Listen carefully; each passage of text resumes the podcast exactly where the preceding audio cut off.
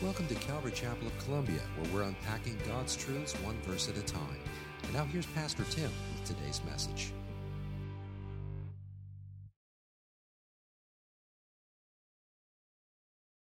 You would open your Bibles to Luke chapter 13 this morning. Luke chapter 13.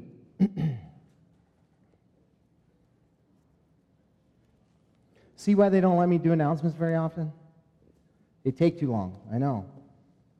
But it's all good information. We've been studying the life and the ministry of Jesus in chronological order. If you need a Bible, raise your hand. We'll, make, we'll get you one. One right behind you, Dan. And uh, Luke chapter 13, we're doing a study called the um, Follow Me series, The Life and the Ministry of Jesus in Chronological Order. And we've been just, just trucking through Jesus' life as we believe it's kind of gone. And, and we, we were in John, and now we come back to Luke. And we'll be in Luke for several, um, several weeks, couple months probably. And um, uh, Luke is writing, not, not necessarily, he's not an eyewitness, but he is writing by who many believe to be the eyewitness account of, of Peter. So Luke is sitting there talking to Peter, and Luke was a doctor, so he's very detailed and he's getting all kinds of information, and you know he's he's jotting it down. But the Holy Spirit is using Luke in a specific way to present Jesus, a, Jesus one of Jesus' particular characteristics. If you were with us last week, you'll know the answer to this. What is Luke presenting? What characteristic is, is Luke presenting about Jesus? What characteristic is he writing about? Any ideas? Did you guys listen last week? You did. I know you did, but it's hard. What? It's, it's, it's Jesus. He's, he's talking, presenting Jesus as the, the man of God, as the perfect human being. J- Jesus in his humanity is what really Luke is presenting, as the Holy Spirit would inspire him to write in that way, to present him as the perfect man not to take away from his deity at all, but to highlight the fact that Jesus truly was a man, that he came and was birthed just like you and I are birthed, and he, he, he learned just like you and I learn, and he grew just like you and I grow. Yet he was, in, he was filled with the Holy Spirit, and he was, the Holy Spirit was upon him, and he empowered him to do all that he did. He lived the, per, the perfect uh, human life. And what he did is became an example for you and I. And he said, you know, if you just follow me, we, we, can, we can sort of cast off that call and say, well, of course you did everything perfect. You're God. But no, he limited himself. You can read Philippians chapter 2. He emptied himself of his glory and he becomes submissive to the Father's will. And he did it exactly the way you and I are called to do it, empowered by the Holy Spirit. That's how Jesus lived. When he was 12 years old, he sat at the temple and people were confounded by his knowledge. And yet, the gospel writer would say that Jesus continued to grow in the knowledge the scriptures. So Jesus learned. So don't give yourself an easy out and say, well, he was God. Well, of course he's God, but he was a man. And he submitted himself to the power of the Holy Spirit, just like you have. Everything Jesus did, you have the power to do in the Holy Spirit everything that he did. And so our job is to submit and surrender and walk in him. That's it.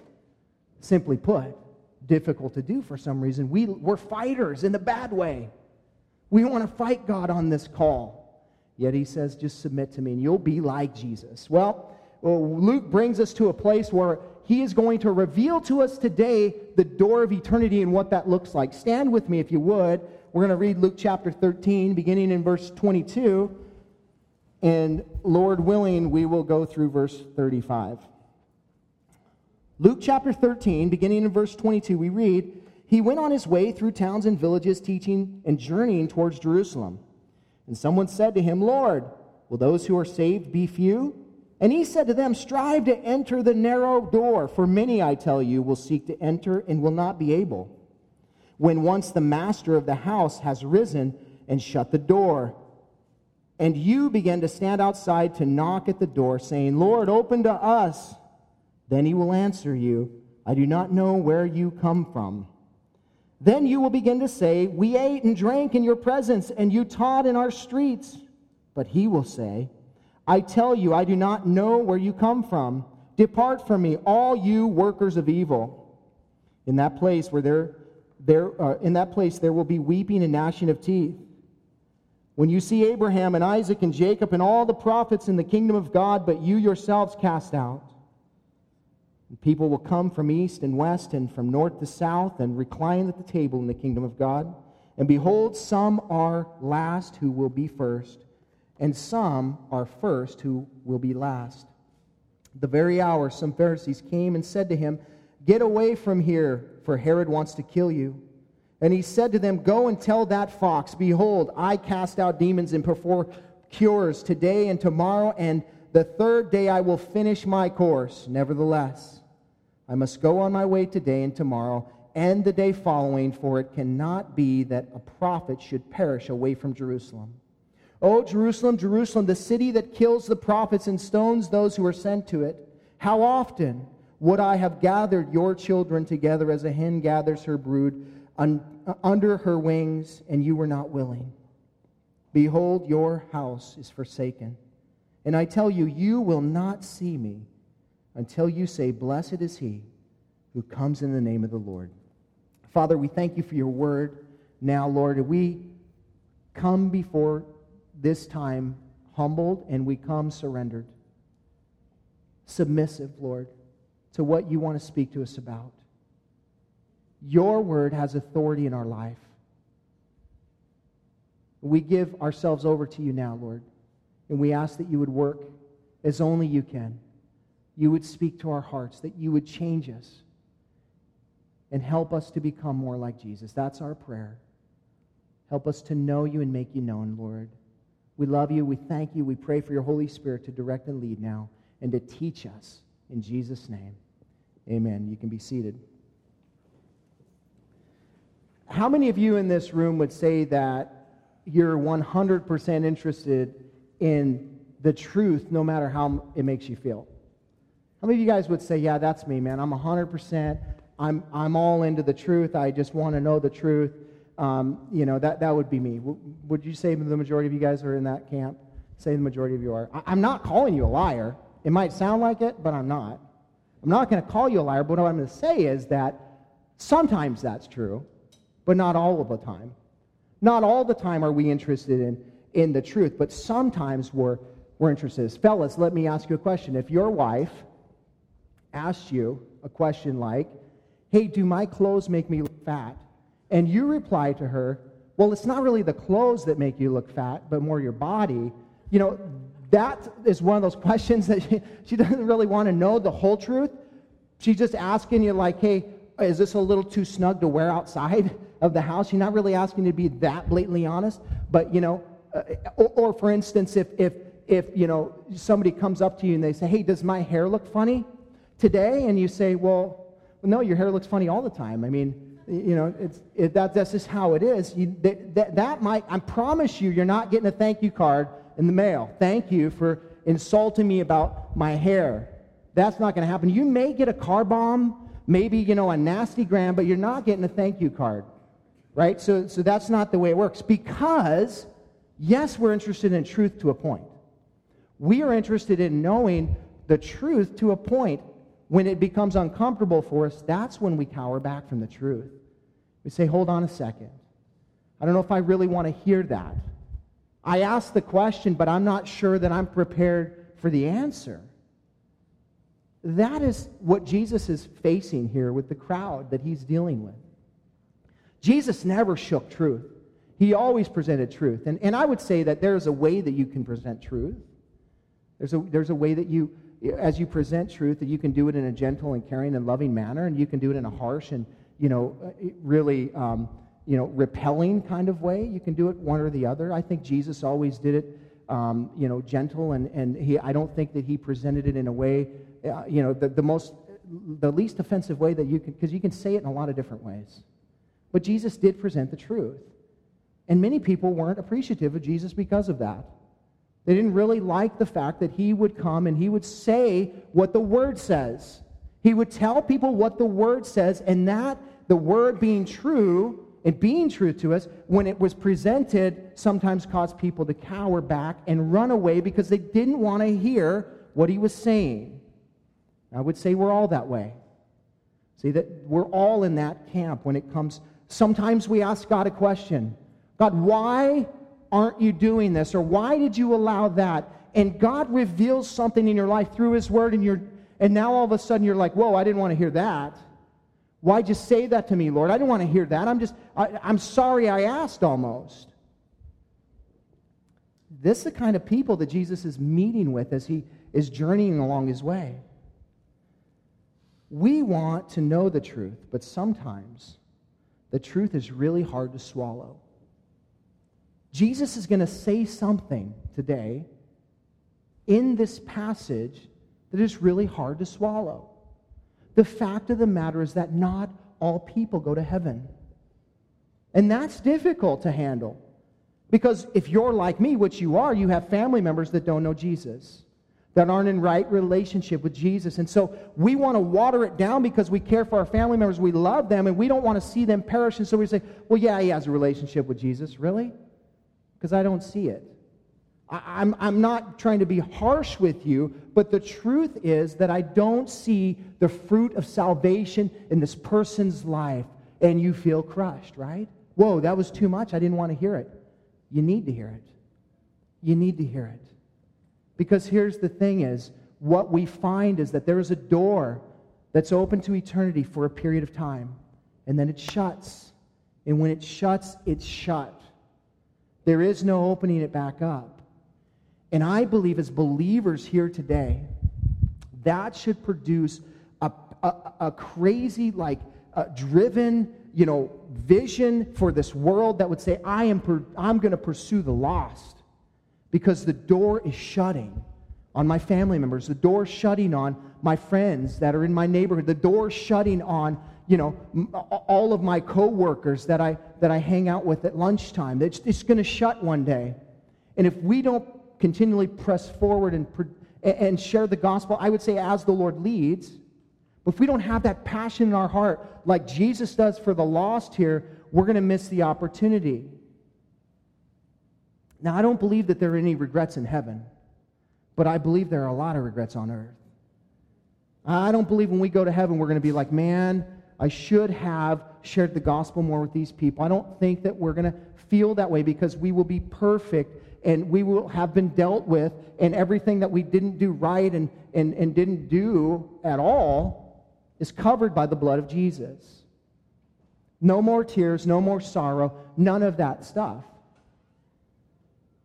But I will tell you that stuff happens, and in a moment, your family member is gone. And in a moment, your friend is, is gone, the door shut. And if you hadn't brought the gospel to them, the weight of that for the rest of your life. This is a warning. This is, this is I, believe, I believe the Lord's speaking to all of us here, including me, that we need to be about His business, and His business is about lost people.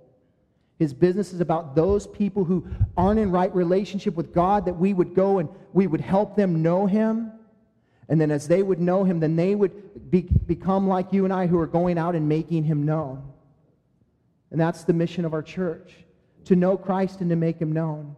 That we would faithfully present the gospel and, eh, you know, not just on Sunday mornings, but throughout the entire week through a body of believers that believes what the Word of God says. That believes that if anyone calls upon the name of the Lord, they'll be saved. That believes that it's by faith, by grace through faith, that we are saved and not by works. The fact that all the work has been done for us by Jesus Christ on the cross. As he hung, he was buried, and he rose again from the dead, and we present that gospel to people. That's the good news. The not so good news of the gospel is that you have to surrender your life to it. And for some people, that's why they don't come to Christ, because it costs you something. You know, people say, hey, the gospel doesn't cost you anything. It costs you a lot, it costs you your life. Jesus says, if you want to gain your life, you must lose it. What he's talking about is you have to die. You have to be put in that grave just like Jesus was put in the grave, and you are risen up again just like he was risen in him. It's no longer you who live, Paul would say, but it's Christ who lives in you. You're dead. Your life is His. You are no longer your own. Oh, by the way, you weren't your own in the first place. You were His. You belong to Him anyway. And so, oftentimes when we hear the gospel full throttle, you know, and we present it to people, they cower away. They say, man, that's too radical for me. Well, the fact of the matter is, the truth is sometimes radical. The truth is sometimes difficult to swallow. The truth is sometimes hard to hear. But that doesn't make it any less true. Jesus is dealing with a group of people here in Luke chapter 13, verses 22 through 30 here, that, that are asking him a question about salvation. And do you think that Jesus is going to say, Man, I don't know if you can handle that? Oh, no, he's going to tell them. And he's not going to hold back the, the full on truth because the reality is, as hard as it is to hear sometimes, it's necessary. As hard as it is to hear, it's necessary.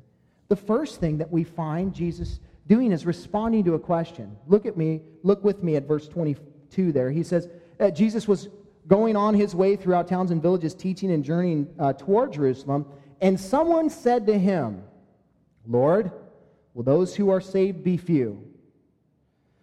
Last week, we came to a place where Jesus was in Jerusalem. It was winter, and he was there celebrating the Feast of Dedications or Hanukkah.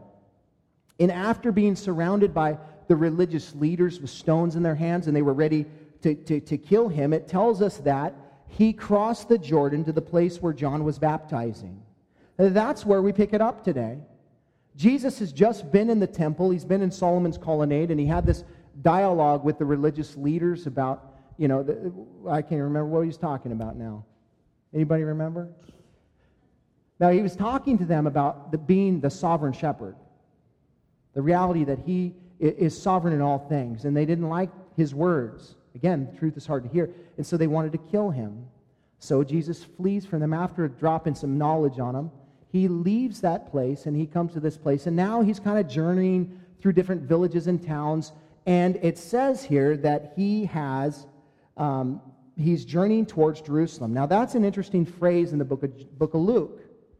Because when Luke references that Jesus is journeying towards Jerusalem in this, in this way, in this manner, he's not just talking about a physical location that Jesus is going to. He's talking about a spiritual journey that Jesus is about to fulfill the journey, the spiritual journey to Jerusalem. We find the same phrase in Luke chapter 9, verse 51, where it says, When the days drew near for him to be taken up, that i.e., when Jesus was going to die, rise again, and then ascend into heaven, when, when that time was drawing near for him to be taken up, he set his face to go to Jerusalem. Jesus is on a spiritual journey. He's not just traveling through Israel going, wow, this is a cool place. Look at all the history here.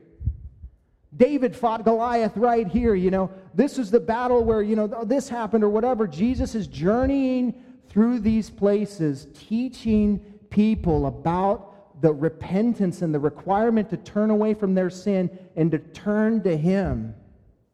He's talking about the gospel to these people because they need to be saved. And he's on a spiritual journey towards Jerusalem where he will ultimately pay the price for all sinners where he will lay down his life for us, where he will be beaten and brutalized for us. His blood will be shed for our, for our sin. And then he will rise victoriously, that anyone who would, who would put their faith in him would also rise victoriously. That's the journey that's being talked about here. His face is set towards Jerusalem. In terms of an acknowledgement that time is short, he's only four to five months away now from the cross. And, and his ministry is amplifying. He is, he is continuing to press forward. He's, he's focused on his disciples. And, and as he journeys through these towns and villages, he's teaching them how to minister. His job is to, to leave them with, with uh, enough training that they can go into the world and continue on carrying the gospel into the world. Don't you think he did a good job?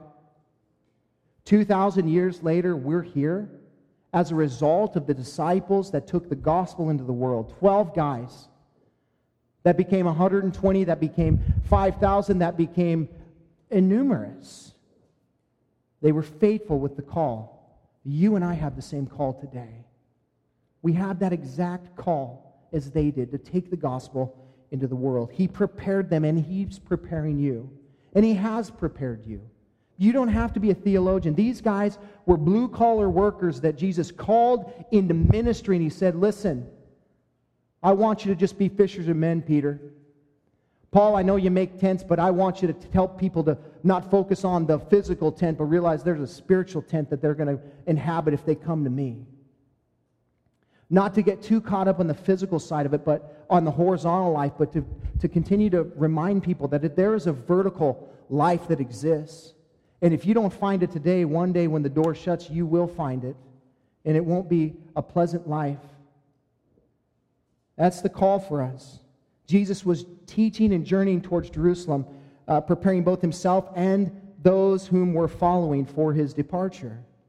As he's doing this, he encounters this curious fellow here who, who, who asks Jesus an age old Jewish question Lord, will those who are saved be few? The question seems innocent at first glance, doesn't it?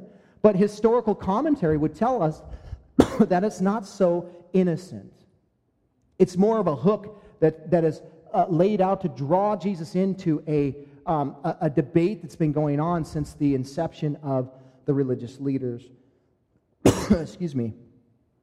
The, the rabbis uh, have been discussing and continue to discuss the idea of how many, not people, are going to make it to heaven, but how many Jews. How many Jews are going to make it to heaven? Really, the question could be rephrased Jesus, Will there be few Jews in heaven? Not people, because not all people are equal in their eyes. Some people were created for hell. Some people were created for heaven. If you were Jewish, you were created for heaven. If you were not Jewish, you were not created for heaven. That, that was a lot of their mindset. Not everybody felt that way. That's why there was a debate. Some believed that if you were just Jewish in general, you would go to heaven. That if you had Abraham's blood running through you somewhere down the line, your lineage led back to him in some way, shape, or form, you were a shoo in for heaven. There was no, nothing else for you to do. And then there was the other side that said, no, only few. Only the faithful go. So the question to Jesus is really that. Hey, Jesus, which one, which side of the camp are you on? Be careful that you don't get drawn into worldly debates that really are not biblical at all that conversation is not biblical at all. Both of them are wrong. It's not just Jews, first and foremost, it's everybody. Everybody's called to heaven. And Jesus doesn't really even respond to that. He doesn't get drawn into it. He talks about salvation. There's a, great example for you and I when we're you know, in the world ministering to people and they want to draw us into this conversation that really is not biblical, number one, and, and, and it's just uh, really opinions of man, beware of that. Jesus just sticks to the truth, he sticks to the word. Stick to the word. It doesn't matter what you think about a subject. What does the word say about the subject? It doesn't matter, you know, what your opinion is about this. What does the word say about it? And yes, we can both be in the word on a particular subject, and we may come up with different variances of that, and that happens. That's okay, but we always have to keep an open mind to the Holy Spirit and what He wants to teach us. You know, we, we can't ever get to a place where, where we think we know it all. If they would only believe what I believe, we'd be good. You know, I've been saying that for years. It hasn't worked out for me yet. If only my wife would see it my way. If only my kids would do it my way. You get the point. Jesus isn't going to get in the midst of this conversation, but he is going to speak truth. And he is going to reveal that, yes, it is few, not many, but it's not Jews, but it's everyone. Jesus, notice, doesn't answer the man, but he, he turns to everyone present. We don't know how many people that is or who they are, but what we know is he turns to them and he answers to them in verse 24 Strive to enter through the narrow door. Listen, when it comes to being saved, that's the big picture subject that's being talked about here. How many are saved, Jesus? Let's talk about salvation. Well, let me tell you, when it comes to talk about salvation, we're talking about being saved. Jesus points us to a door. So, you want to talk about salvation, we got to talk about the door. There's no salvation without the door. Some of your versions may say gate. Same idea. The gate's a, uh, actually a really cool illustration when you, when you think about it. Because at the gate of a city was where all the judgment was done. At the gate of a city was where all the judicial stuff was hap- happened, where courts happened and marriages happened and legal things happened. Everything happened at the gate. Jesus wants to talk to us about the door. This door is the entrance to a path that leads to eternal life. So it's the door to eternity that he wants to talk about, hence the, the title of my message. Now, you will, throughout your life, be challenged to enter all kinds of doors that will promise you salvation. All kinds of different doors. There, there, there's the door of religion which the world would say that that's where you are. You're at the door of religion. The world would tell you that, yeah, you're, thanks, man, you're at the door of religion. And, uh, and, and what, what, what that door represents is people who are part of a certain religious group are sure to enter heaven, right? Or if only you're just this religion, or if only you're that religion. Of course, we hear if you're not Mormon, you can't go to heaven. If you're not Jehovah's Witness, you you don't even go to heaven anyway, so who cares? Unless you're the 144,000, then maybe you, you, have a chance.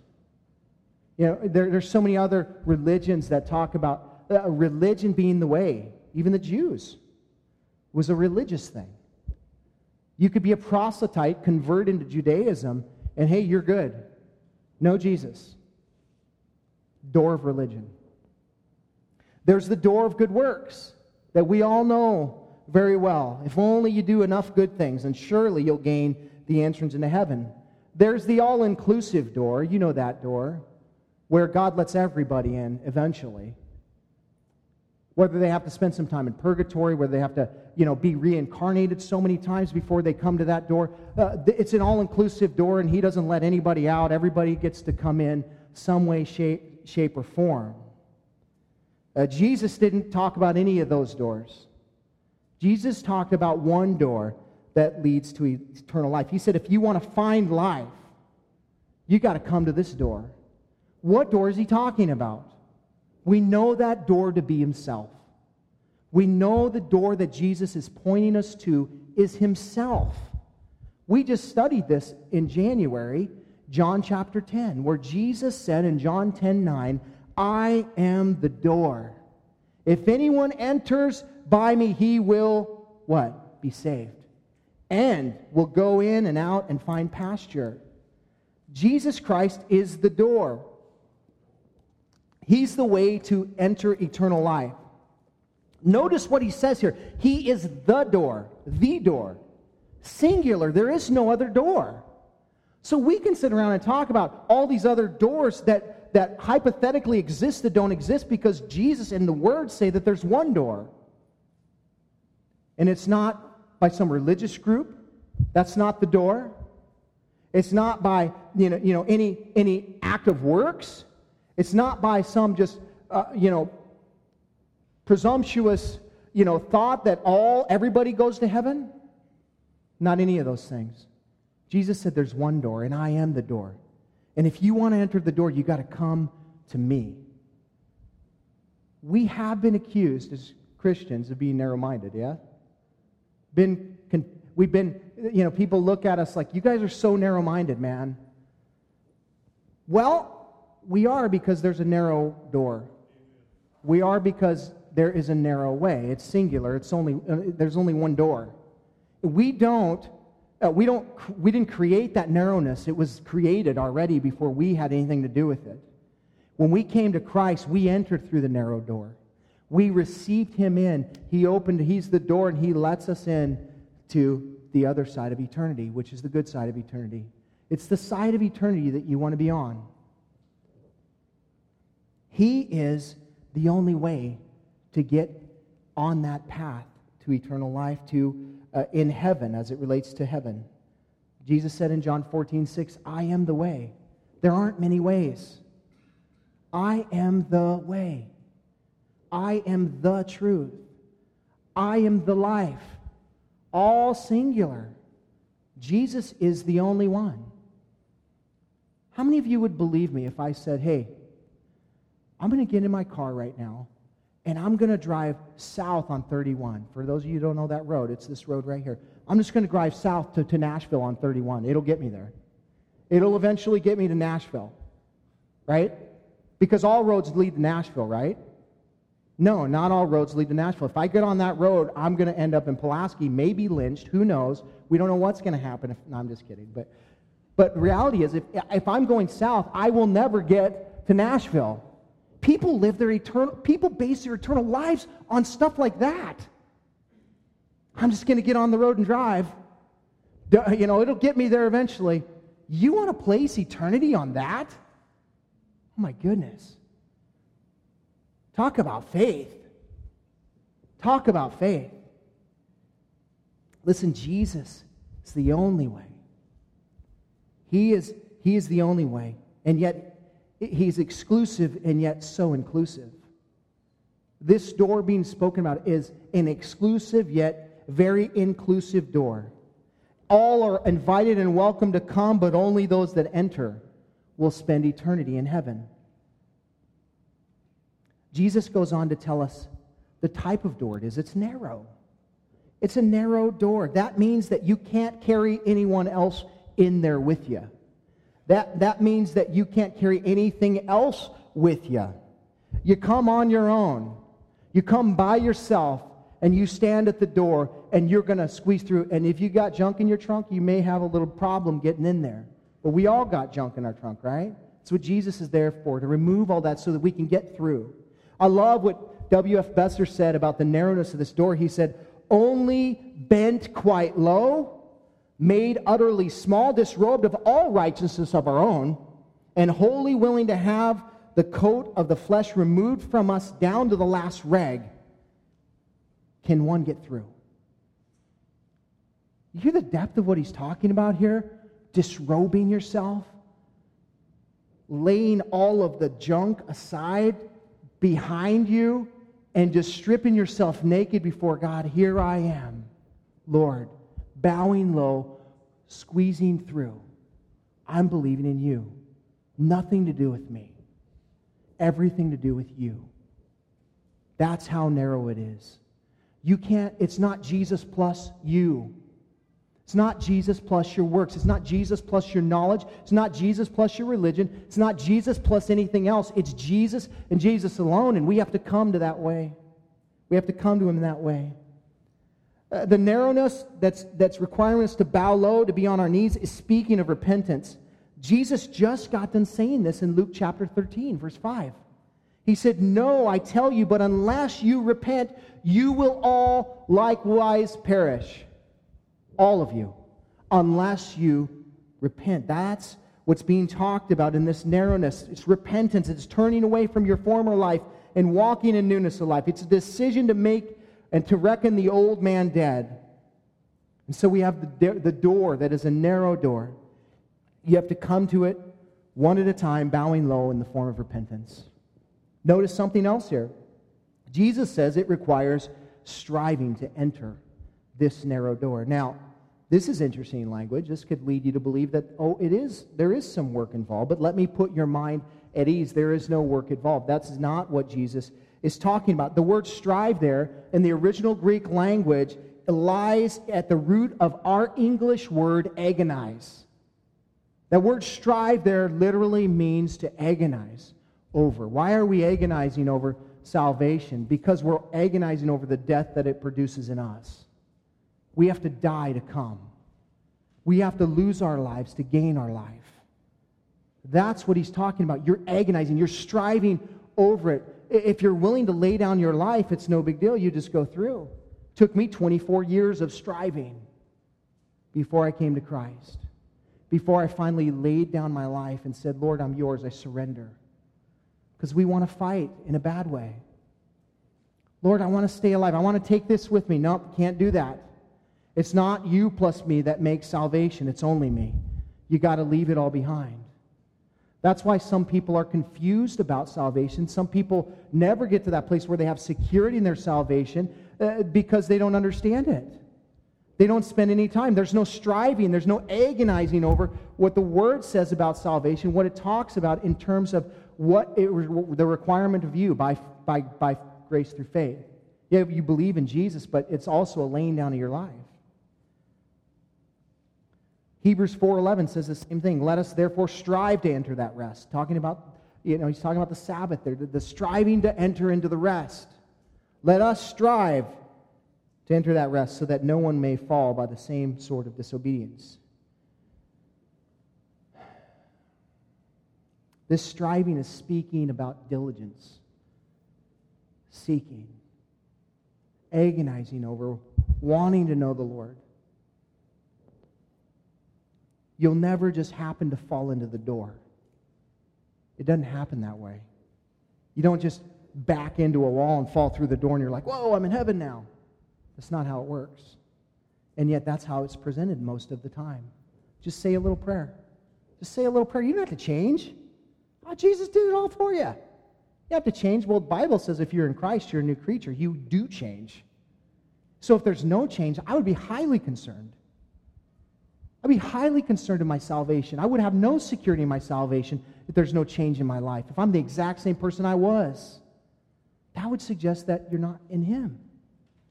If you're trusting in something else other than Jesus to, to, to, be saved, I wouldn't have any security in my salvation because my faithfulness to, to living out His Word, oh my goodness, if you're, if you're uh, real with yourself, man, at your best day, you're still questioning, am I good enough? The answer is no. Jesus says that we need to strive.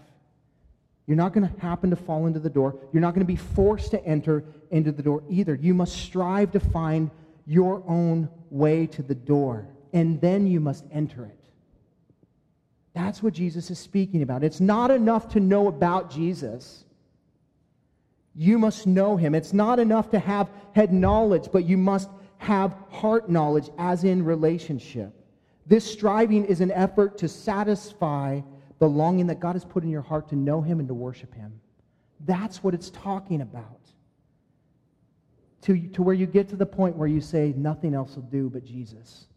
Nothing else will do. This striving is really nothing more than seeking to know God. You know what I find interesting? That people strive to know so many other things. People strive to know, you know, how to be a doctor, People strive to know how to be a lawyer. People strive to know how to do this or that in this world, a horizontal mindset that says, man, I've got to get this knowledge so that I can, so I can propel myself in this temporary life. But I'm going to strive and I'm going to know and I'm going to consume myself with all of that because it's important so that I can be successful in this world. It's temporal. It's temporal. It's gone in an instant. 70 some years, that's it on average. And then it's gone, and you're left with that temporal knowledge. I'm going to put everything I have into, you know, creating a career for myself. I'm going to put everything I have into uh, being, uh, you know, really successful in this life and taking care of my family and all that. That's all good, but here's the thing is if you put all that effort into that and you put zero to no effort in knowing God, you failed. You have failed we should put more effort into knowing the God of the universe who created you, who loved you, who's revealing himself to you. We should put more effort striving to know him than we do in anything else. Some of you know more about your, your employee handbook than you know about the Bible. Some people know more about their operating procedures at work than they know about their operating procedures as it relates to Christianity.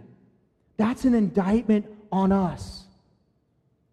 Jesus is saying if you're not striving, you won't know. You're wondering, why am I not growing in the Lord? There's no effort. That's why. There's no effort. God does not fail on his end of the bargain. He's faithful to reveal himself, and he continues to reveal himself, and he brings the word to us. He lays it out before us. We have responsibility to come and be listeners and receivers and to be appliers in our life. But if we don't put that effort into it, we're never going to grow. And you think, like, well, man, I don't understand. Why am I not growing in the Lord? You're putting no effort into it. There is some effort that's required on our end. And that's just to show up. Show up and open His Word and start reading, and He does the rest. It's a pursuance of Him. and All the while, He's already been pursuing you. Like He's drawing you in. And when you when you take that step to pursue Him, He's like, wow, boom. And He just He can't wait. Like He's chomping at the bit from heaven, waiting for you to just take one step forward so that He can just pour out on you everything that He wants you to know. And if you don't put any effort into it, you'll never receive that blessing. That's what he's saying here. We put all kinds of crazy effort into gaining knowledge that can only sustain us temporarily. And many put, people put little to no effort gaining knowledge that will save their soul and sustain them eternally. We must strive to enter. No one accidentally stumbles upon this door. We have to look for it. And if we look for it, we'll find it. God tells us that. Jeremiah chapter 29, verse 13. If you seek me, you'll find me if you seek me with all your heart. If you seek him with everything that you have, you will not miss him. I don't know why God's not revealing himself to me. I don't understand it. And we want to go run to other people and have God reveal himself to us through them rather than just spending some time with him. He's a good, good father. He wants to teach us, he wants to pour into us. And he will use other people to do that, but he also loves to just spend time with you, pour into you. That's what Jesus is talking about as he relates to, to striving, to agonize over, to make Jesus the chief activity of your life of knowing him and making him known. He was stressing that point. And it's an important one because um, it's, it's important that you do that because the door is on a timer. I had you in suspense there for a second. I had myself in suspense. I didn't know what I was going to say. Thankfully, I got notes, you know what I mean? So, verse 24, check this out. For many, I tell you, will seek to enter and will not be able. When once the master of the house has risen and, the, and shut the door, you begin to stand outside and, and to knock at the door, saying, Lord, open up to us. Open to us, and he will answer you. I do not know where you come from and where you begin uh, to say, We ate and drank in your presence. We did all this stuff. Lord, we listened to your teachings and all this kind of stuff. He's going to tell you, I didn't know you. Depart from me, you workers of evil. Jesus says that there is a group of folks that will seek to enter and will not be able to. Now, I, that, that period in there should not be there. It confuses the flow of the passage. The way that it reads is for, by the way, the punctuation marks and the and the and the all the um, you know uh, verse numbers and all that weren't in the original scriptures. So when you read something and it doesn't make sense, you can go, "Hey, maybe that period wasn't supposed to be there." I don't think it was supposed to be there because for many, I tell you, will seek to enter and will not be able. Period. Boy, quote that. only some can come. Yikes. But it says, look, I tell you, Many will seek to enter and will not be able when once the master of the house has risen and shut the door. Period, maybe. Maybe that's the way it should have read. The door's on a timer. The door is only open for a certain amount of time, and then it's going to be shut. The key word here is when. When the master of the house ri- rises and shut the door, what is he talking about? Your life is in his hand. We talked about last week that your life is in his hand, your eternal life is in his hand, but your physical life is in his hand. You're not departing from this earth until God says it's time for you to go. So, in some ways, you can look at yourself as being Superman. You're, you're indestructible in, in a sense. Now, don't go stand in front of a bus, it will not move for you. And that would be testing God. You'll be flattened and you'll see him face to face real quick.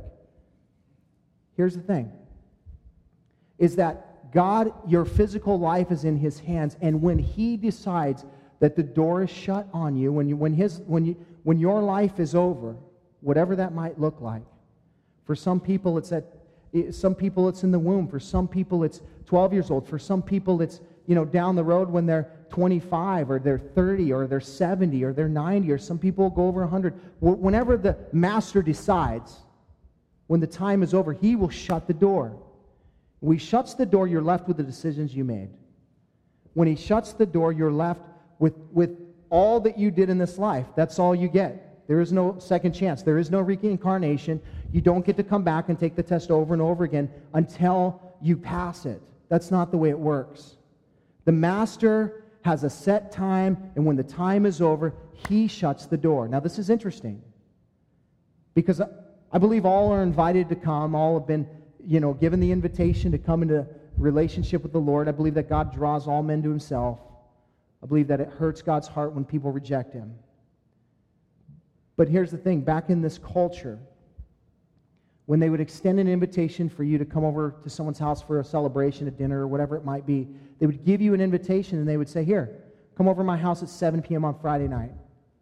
And if you would show up, you'd take your, you know, whatever, you're taking your time, and you, you, don't, you don't end up getting there on time. At some point during the evening, after 7 o'clock, 7.01 maybe, the master of the house would just get up and he'd just shut his door. You didn't make it on time. It's not his fault. He gave you an invitation. He said, You're supposed to be here at 7 o'clock. At 7 o'clock, I have the right, as the master of the house, to shut the door. And when people come up to that door, invitation even in hand. Well, it says 7. Well, what time is it? 7.05. We missed it. He's not obligated to let you in. He gave you the time. He told you 7 o'clock and you missed it. That's salvation. That's, that, that, this, this, they would understand what Jesus was talking about as the master of the house shutting the door. They understand the invitation that was extended to them. They understand that the person didn't show up on time because it's all about time. And the fact is that the door remained shut on them. And they knocked out on their door and said, Hey, hey, we're here. We showed up. Let us in. And he says, I don't know you. You didn't have enough, you didn't have enough respect to come on time. I, I, I, I, gave you invitation. I gave you plenty of information. I gave you plenty. I gave everything you needed to know, and you didn't heed the information. So I don't know you. It's not God's fault if people don't come to Christ. He's done what He's called to do. He eh, called to do. He's, he's done what he said he would do. He would extend his hand of grace out to you and I and to our family members. And, and if they decide not to respond to the information, it's not God that should be blamed for that. It's the person. And he says, Depart from me. I don't care how long you sat at church. I don't care how many sermons you listened to. I don't care how many verses you knew. None of that matters. The reality is, you respond to the invitation? Did you, did you enter through the door?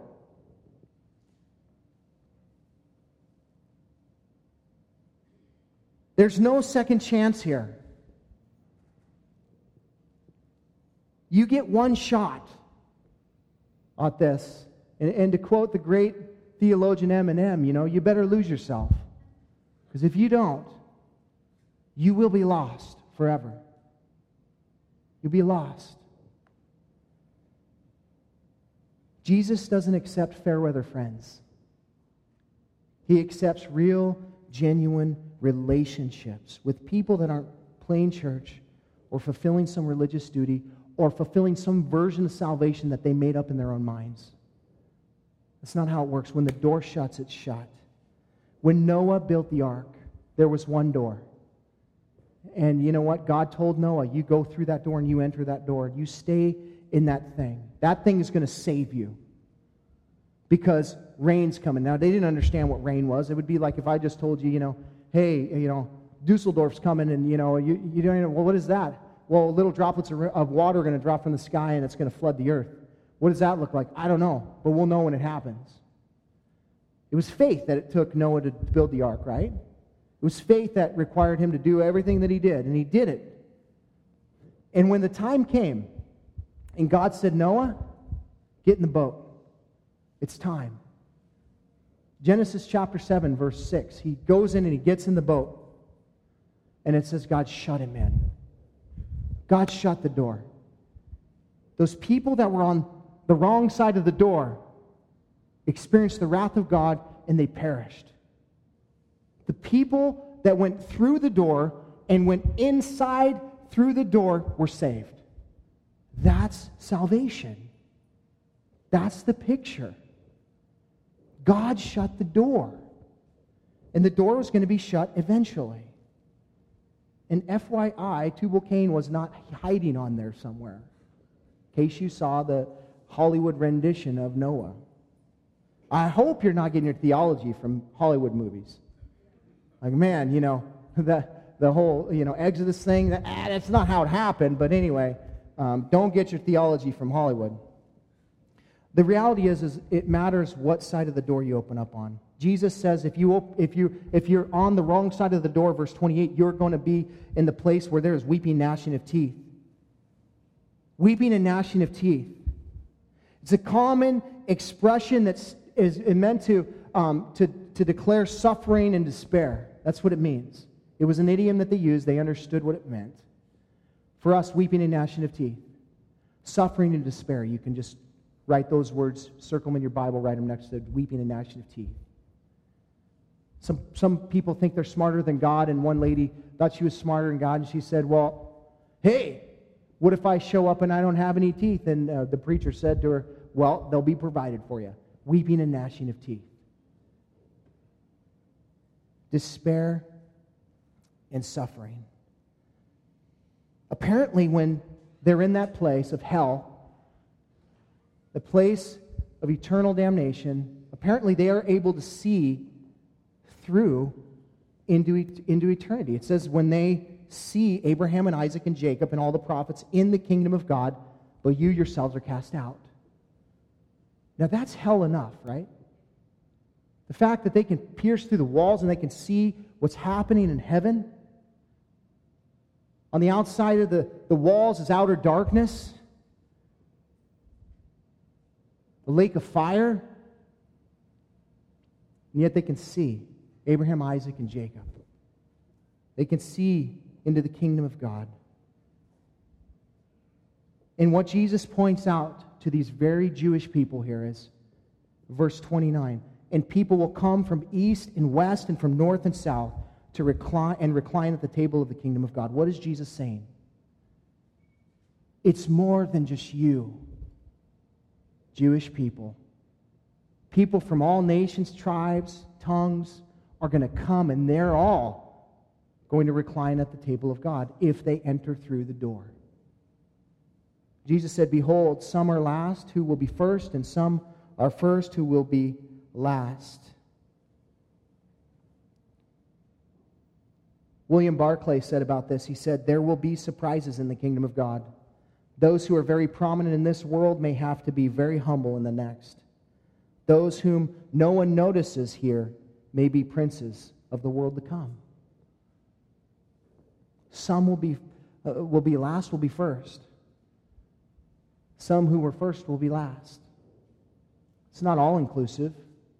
It means there will be some, you know, prominent Jewish people who will be, you know, because it's all based on faithfulness be some lady that you've never you never even heard her name, but she was, you know, she'd done so much work for God under the radar that nobody even knew. As she's elevated to this place of prominence in heaven because of her faithfulness to what God had given her. Be faithful to your to the ministry that the Lord's uh, called you to. Well, we're not going to get to verses 31 through 35 here.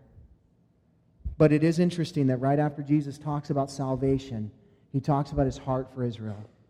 And he talks about how much it hurts him to see them, you know, fall away and the fact that they're unwilling to repent and come to him.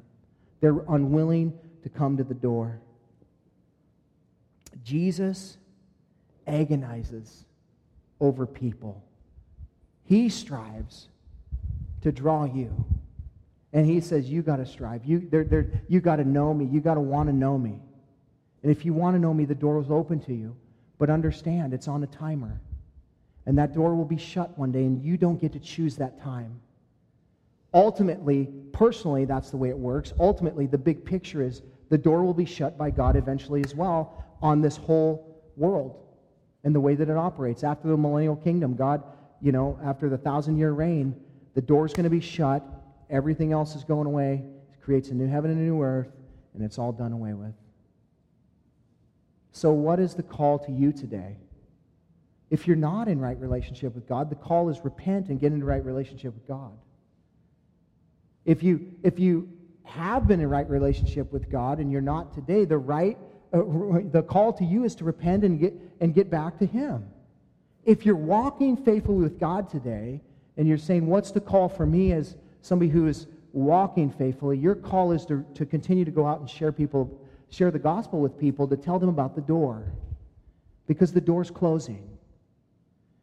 And the fact is that you, just like the father would never give up on his child, don't give up on your family members. Don't give up on your friends. Don't give up on these people. Listen, if, if the door's been closed and their ears have been closed to you, then you do your business on your knees. Right? But that but don't don't forsake bringing the gospel to Him when the Lord tells you to. He knows what's going on in people's lives. You don't. Be faithful with what He's given you. Listen to the Holy Spirit. Walk accordingly. It's pretty simple. If you will let, let the Word of God do the work in your heart to tune your ear to the voice of God, and you just follow like He called you to in the first place, life would be so simple. Just don't get in the way. That's what you can do. Lord, help me to obey you as a believer, to bring the gospel. Amen. Let's pray. Father, we thank you so much for your word. We thank you for this door, namely Jesus, who came for us, who died for us, who rose again for us, so that we could be saved, so that we could have a path that leads to eternal life in your glorious kingdom, Lord. We thank you today, that you have called us to that door. And yet, for all of us here, by the word of our testimony, we would know, we, we, we, could, we could declare that striving that took place in our own lives and what it looked like. Lord, let us not stop striving to know you. I pray, Lord, for every person in this room today that that striving would continue. Not in the sense of salvation, but in the sense of relationship if we're already in that place. But if there's anyone here this morning that doesn't know you, Lord, that needs a relationship with you, you're calling them, you're drawing them today. You're wanting them to know that time is short, the door will close one day, and they don't want to be on the wrong side of eternity. They don't want to be on the wrong side of that door, Lord. Would you help them to know that this morning in their own heart? You would just draw them to yourself. if that's you here this morning and God is just awakening your heart to the reality that you need Him, you want to get right with Him, that you just want to surrender your life to Him, you would lose yourself today for the sake of gaining life, you just raise your hand. God wants you to just surrender even now. If there's anyone here this morning wants a relationship with Jesus, just lift your hand in the air. We'll just pray a, pray a prayer of repentance and reception of Him. Anyone at all?